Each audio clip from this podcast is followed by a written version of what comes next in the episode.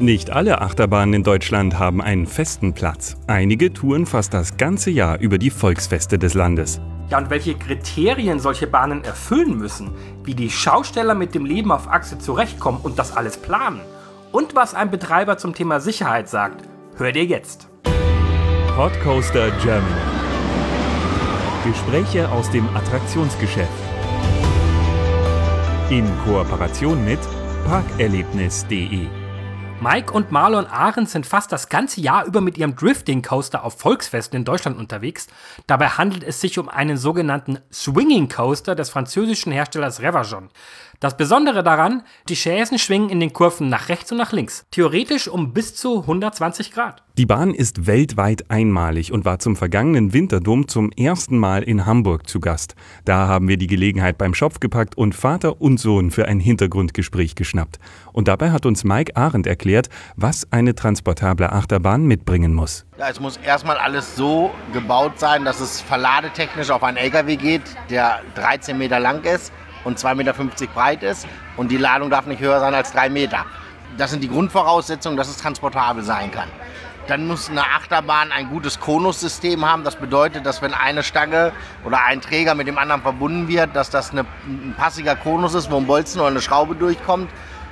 Das sind so die Grundvoraussetzungen, dass man das auf- und abbauen kann. Und dann muss es gut ausbalanciert am Kran sein, dass die Teile so ankommen beim Aufbau in der Neigung, in der Schräge, dass es dann auch zusammenpasst. Wie viel Einfluss hatten Sie beide mit diesen Voraussetzungen auf das Layout der Bahn? Man hatte schon Einfluss auf die Geschichte. Es war so, der Hersteller kam mit dem Produkt Drifting Coaster zu uns, zeigte uns, wie das mit den Gondeln werden soll, hatte so 20 Meter Schiene aufgebaut in der Halle, dass man sehen konnte, wie die Gondel da durchschaukelt. So, und dann ging man ans Layout, wie das Ganze aussehen soll und wie groß es werden soll. Und Drifting Coaster hat die Grundmaße einer wilden Maus zum Beispiel, also 42 Meter lang und 20 Meter breit, dass man auf den Achterbahnplätzen, die vorgegeben sind, auf den verschiedenen Volksfesten, auch auf den Punkten passt, dass man nicht zu groß nachher ist. Da stand immer eine wilde Maus, jetzt nehmen wir mal Drifting Coaster, dass man dann den Standplatz auch nutzen kann. In der Branche werden Bahnen eher gekauft oder eher geleast? Gibt es da so eine Orientierung? Es gibt da sicher mehrere Modelle. Es gibt Leasing oder Mietkauf oder Kauf. Das muss jeder Betreiber für sich selbst entscheiden, welches Modell er dann nimmt. Wie beim Firmenwagen. Na, also eine Firma kann ihren, ihren Firmenwagen auch leasen, mieten oder kaufen. Drifting Coaster war sehr teuer und wurde von der Firma Arendt selbst finanziert und gekauft. Hat man da eine Kalkulation, wie lange der laufen muss, damit es sich ungefähr lohnt, wenn man von durchschnittlichen Einnahmen am Volksfest jeweils ausgeht? So circa zehn Jahre. Wie kalkuliert man denn? Lohnt sich das Volksfest für mich oder nicht? Fahre ich da hin oder nicht? Es ist wahrscheinlich auch eher ein härterer Wettbewerb, nehme ich an. Natürlich, der Wettbewerb ist sehr hart, aber als Schausteller hat man ein Fingerspitzengefühl, wo fahre ich hin und wo fahre ich nicht hin.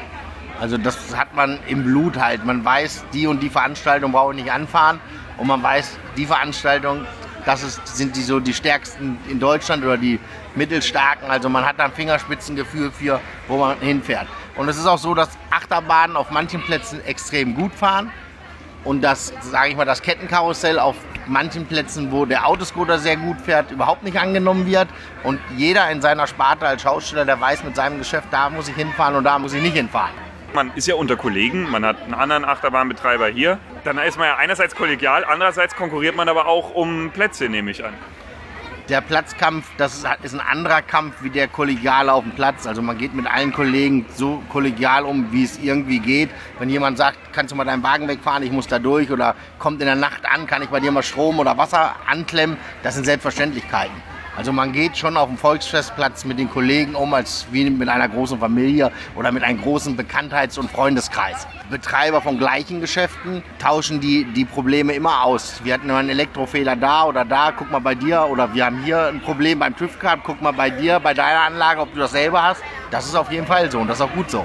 Das Gesamtprodukt Dom muss an den Besucher verkauft werden und nicht die einzelne Anlage oder der einzelne Imbiss. Das Gesamtprodukt Dom muss qualitativ gut sein oder insgesamt das Produkt Volksfest.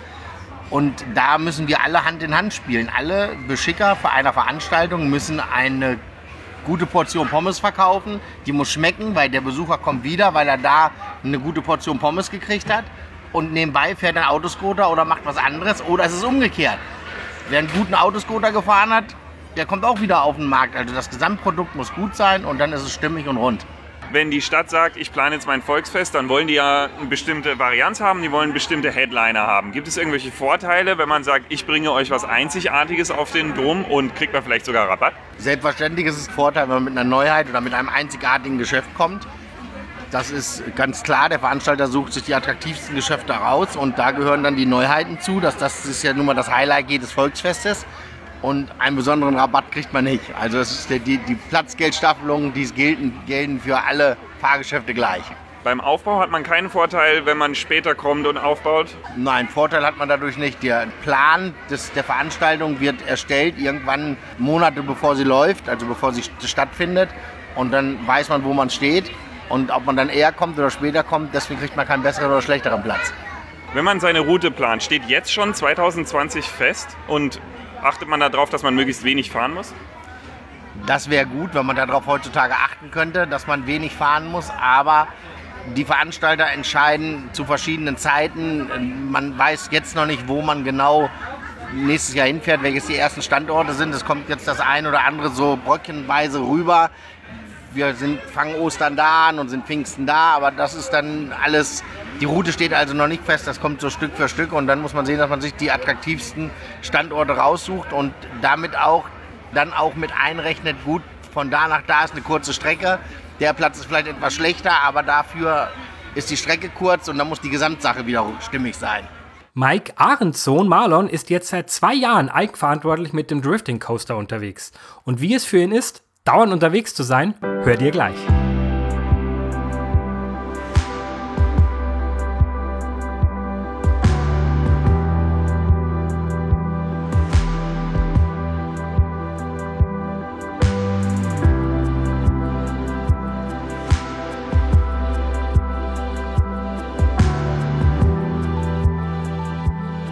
Ja, Marlon Arendt ist erst 19 Jahre alt und in die Fußstapfen seines Vaters getreten, denn er ist mit dem Drifting Coaster auf Volksfesten unterwegs. War seine Berufswahl durch die Familie bereits vorherbestimmt? Also ich konnte mir das aussuchen, ob ich nach der Schule eine Ausbildung mache oder etwas anderes, aber ich wollte das hier schon so weitermachen. Was muss man dafür üben, lernen? Von klein auf dabei sein. Da gibt es keine Ausbildung für. Der Vater ist der Lehrer. Von Elektrik hat man dann Ahnung, schweißtechnisch, Metallbau, Maschinen, Elektrik und sowas. Fahren Sie denn selber gerne noch Achterbahn und gehen Sie selber auch noch in Freizeitparks? Ja, Hauptsache groß. Die machen am meisten Spaß. Was ist denn das Besondere, würde man sagen, an diesem Beruf, außer dass man natürlich sehr viel unterwegs ist? Abwechslungsreich, ne? Jeder Tag ist nicht wie der andere. Man erlebt viel, lernt viele nette Leute kennen. Auch vielleicht nicht so nette Leute, aber gut. Und man kommt halt viel rum, ne? Ja, das ist schon, schon ein tolles Gefühl, ne? Es macht schon Spaß, wenn man so das auch als Seins ansieht, ne? Man ist jetzt alt genug, baut das Ganze mit auf und ab. Genau, die Verantwortung. Man trägt schon eine große Verantwortung. Wie kommt man damit zurecht, dass man so viel unterwegs ist und in, hauptsächlich in einem Wohnwagen wohnt? Da man das ja von klein auf kennt, ist das eigentlich schon nichts Neues mehr. Und mein Zuhause ist ganz klar unser Zuhause in Springer und aber auch, wo der Wohnwagen ist. Die Stadt gerade da, wenn ich sage, weiß ich nicht, wenn ich meine Freundin besuchen äh, fahre und fahre wieder zurück, sage ich auch, ich fahre nach Hause. Ich sage ja nicht, ich fahre wieder zurück nach äh, Hamburg oder was. Es ist ja schon ein anstrengender Prozess. Es ist dauernd aufbauen, dauernd abbauen und dann hat man die kurze Ruhephase, in der es läuft. Wie kann man mit diesen ja, Anstrengungen umgehen? Ja, das ist auch, man hat es von klein auf, man lebt damit halt. Ne? Und es ist, es ist schon anstrengend, aber es ist machbar. Ne? Ich mache es auch gerne. Es ist nicht so, dass ich jetzt sagen würde, oh nee, irgendwie will ich jetzt doch was anderes machen. Genau. Gibt es einen Part, der besonders viel Spaß macht? Ich habe Sie auch im Kran sitzen sehen.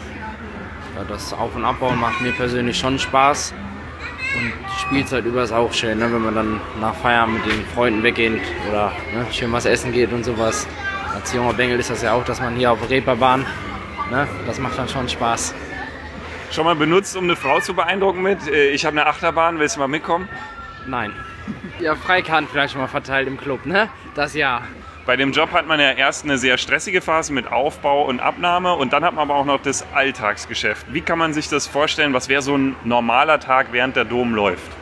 Man steht auf, macht das Geschäft fertig, dann hat man wieder Pause, Freizeit und dann geht es auch schon los. Ne? Und jetzt sitzen wir hier, trinken Kaffee, unterhalten uns und nebenan läuft die Anlage.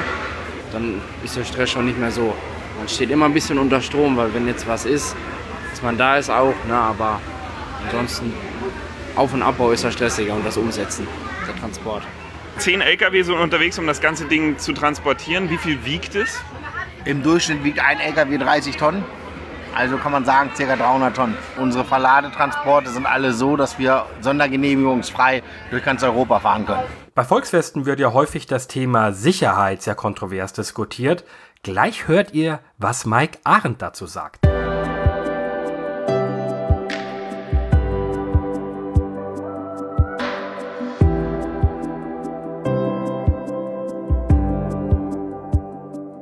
Ja, gerade wenn Nachrichtenbeiträge etwas reißerischer aufgezogen sind, dann verbinden diese Volksfeste sehr häufig mit dem Thema Sicherheit. Und dann hört man die Leute manchmal sagen, na ja, auf dem Volksfest, da ist es doch nicht so sicher wie im Freizeitpark. Es gibt auch die kernige Aussage eines Sicherheitstechnikers eines Freizeitparks, dass er niemals in eine mobile Achterbahn einsteigen würde. Uns hat interessiert, wie ist Mike Ahrens Meinung dazu? Meine Sicht ist die, dass die Volksfeste die sichersten Fahrgeschäfte überhaupt haben, weil gucken Sie mal mit dem Bekanntheitsgrad der Unfälle auf Volksfesten oder auf, in Freizeitparks. Prozentual sind es viel mehr Unfälle in Freizeitparks als auf Volksfesten. Und das ist Fakt, das ist nun mal so. Und die Volksfeste in Deutschland befördern auch wesentlich mehr Personen als ein Freizeitpark. Wenn Sie sagen, wie viele Besucher zum Hamburger Dom kommen, ich habe die Zahlen nicht genau im Kopf, aber ich sage mal, es kommt zu einem Dom eine Million Besucher. Ein Freizeitpark hat im ganzen Jahr vielleicht eine Million Besucher. So, und wir haben, müsste man auch mal gucken, ich weiß nicht genau, wie viele Volksfeste in Deutschland, aber wenn man das alles zusammenzieht, die Besucherzahlen, die auf Volksfesten kommen, dann sind das so viele Millionen Besucher.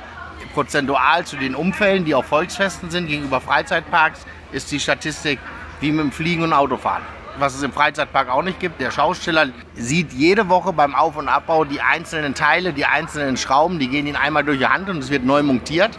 Und da sieht man dann, wenn was kaputt geht. Das sieht man im Freizeitpark auch nicht. Im Freizeitpark läuft der Techniker einmal bei einer Achterbahn am Morgen durch die Schiene. Und was er da sehen kann, das sieht er. Aber es geht ihm nicht durch die Hand, weil es ja nicht abgebaut wird. Das ist der Unterschied zum Volksfest. Was passiert in der Off-Season, wenn jetzt der Dom hier vorbei ist? Wenn der Dom vorbei ist, dann wird alles nach Hause gebracht in unsere, unser Werksgelände. Da haben wir eine eigene Werkstatt und eine eigene Lackiererei. Und dann ist dieser Mythos, der Schausteller hat ja im Winter vier Monate nichts zu tun, der stimmt also nicht. Dann wird so eine Anlage lackiert, zerlegt, Verschleißspuren bereinigt, dass man im Frühjahr wieder frisch und neu rausfahren kann. Und wie gesagt, dann sieht man auch alles, was kaputt ist. Eine Anlage im Freizeitpark, die wird nicht demontiert im Winter. Schaut man sich in der Off-Season auch an, was hat der Rest so gemacht? Muss ich irgendwie reagieren bei irgendeinem Trend? Natürlich macht man das. Dafür gibt es Facebook-Seiten, da sieht man, was die anderen neu machen. Und dann ist man selbst dran und sagt, Mensch, wir müssen mal ein bisschen nachlegen, wieder mit Beleuchtung oder dergleichen. Du hast ja den gesamten Aufbau des Drifting Coasters auf dem Hamburger Winterdom mitbegleitet, Hans. Ein spannender Moment war da auch die TÜV-Abnahme, hast du mir erzählt. Ja, da war schon eine angespannte Stimmung bei den Ahrens, als der TÜV da war. Und das, obwohl die das ja alle ein bis drei Wochen machen.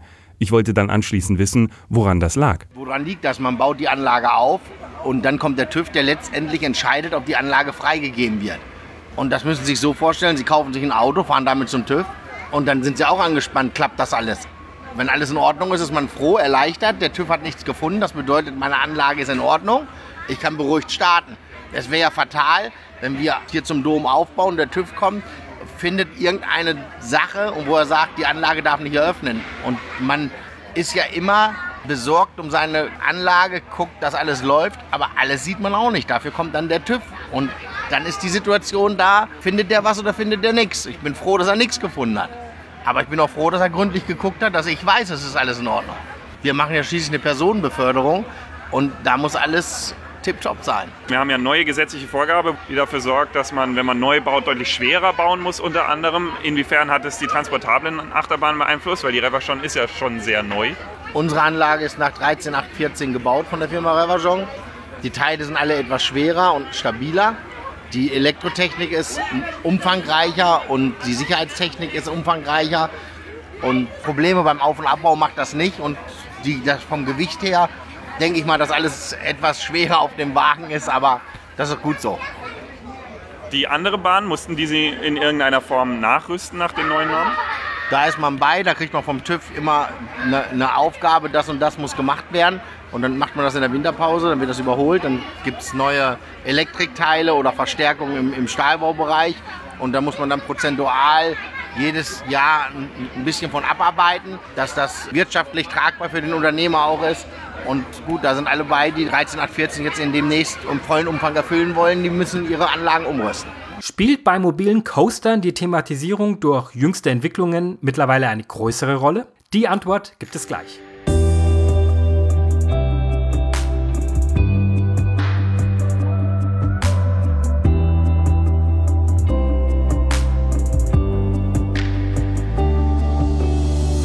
Freizeitparks legen ja immer mehr Wert auf gute Thematisierungen und auch die mobilen Fahrgeschäfte legen so langsam immer mehr zu. Welche Rolle spielt die Thematisierung denn dann beim Drifting Coaster der Arns? Es soll schon optisch alles sauber sein, Lichttechnik auch gut. Und ja, ein großes Thema haben wir jetzt halt wirklich nichts. Ne? Es ist klassisch Kirmes halt, bunt, leuchtet grell alles, schöne Farben. So wie es jetzt ja da steht, hat es ja auch gekostet. Ne? Also es ist ja nicht geschenkt gewesen man muss sich überlegen, ob man das will, ob man eine Achterbahnanlage thematisieren muss heutzutage oder ob auf dem Volksfesten es so ist, dass eine gute Achterbahn für sich selbst wirkt. Eine Achterbahn ist eine Achterbahn und ein Belustigungsgeschäft ist ein Belustigungsgeschäft. Das muss thematisiert sein. Und so ein Rollercoaster, das ist was Neutrales. Und ich bin der Meinung, dass diese Thematisierung für Achterbahn, dass das ein bisschen überzogen ist. Das ist alles eine Sache, um dem Punktekatalog der Kommunen gerecht zu werden um letztendlich den Standplatz zu kriegen. Aber das Publikum, dem ist das ganz egal, was das für eine Thematisierung ist. Die wollen eine gute Achterbahn fahren. Die Bahn ist ja weltweit einzigartig. Wir haben uns gefragt, warum das so ist. Wir haben also einen Marktstopp für zwei Jahre von der Firma Reverchon zugesprochen gekriegt für Europa. Und nach zwei Jahren ist ja erstmal der Neuheiteneffekt schon mal weg. Und dann haben sich andere Unternehmen äh, die haben sich dann überlegt, ob sie noch auf das Schiff, auf das Boot mit aufspringen oder ob sie eher sagen, komm, die Firma Arendt ist seit zwei Jahren damit jetzt schon unterwegs, wir machen wieder was anderes. Und so ist es gekommen, dass wir damit auf dem Markt alleine sind. Es gibt ja schon ein paar Schausteller, die sich schließlich mit ihrem eigenen Park irgendwo niedergelassen haben. Wäre das für Mike und Marlon Arendt langfristig auch eine Option? Für mich selbst kommt das nicht in Frage. Ich bin Schausteller, aber das ist jeden seine eigene Sache. Das ist also, es sind, waren auch schon Schaustellerkollegen, die auch ganz aufgehört haben in unserer Branche und was anderes gemacht haben. Also da kann ich nicht für alle sprechen, da kann ich nur für mich sprechen. Da bin ich noch zu jung für. Und es läuft ja auch noch, ne? Laufen soll es auch in diesem Jahr. 2020 ist der Drifting Coaster unter anderem in Recklinghausen, Augsburg und Wolfsburg. Mehr dazu in der Podcast-Beschreibung. Und jetzt seid ihr dran. Schreibt uns, was ihr zu dem Thema denkt. Hinterlasst einen Kommentar auf pod.coaster.de oder parkerlebnis.de oder schreibt uns eine Mail an post@coaster.de. Um keine Folge zu verpassen, abonniert den Podcoaster auf einer Plattform eurer Wahl. Und ihr könnt unsere Arbeit ganz einfach unterstützen, teilt und bewertet unseren Podcast. Der Podcoaster wird produziert von Sebastian Grünwald und Hans Pieper. Kooperationspartner ist parkerlebnis.de. Weitere Informationen auf pod.coaster.de und auf parkerlebnis.de/podcoaster. Wir hören uns.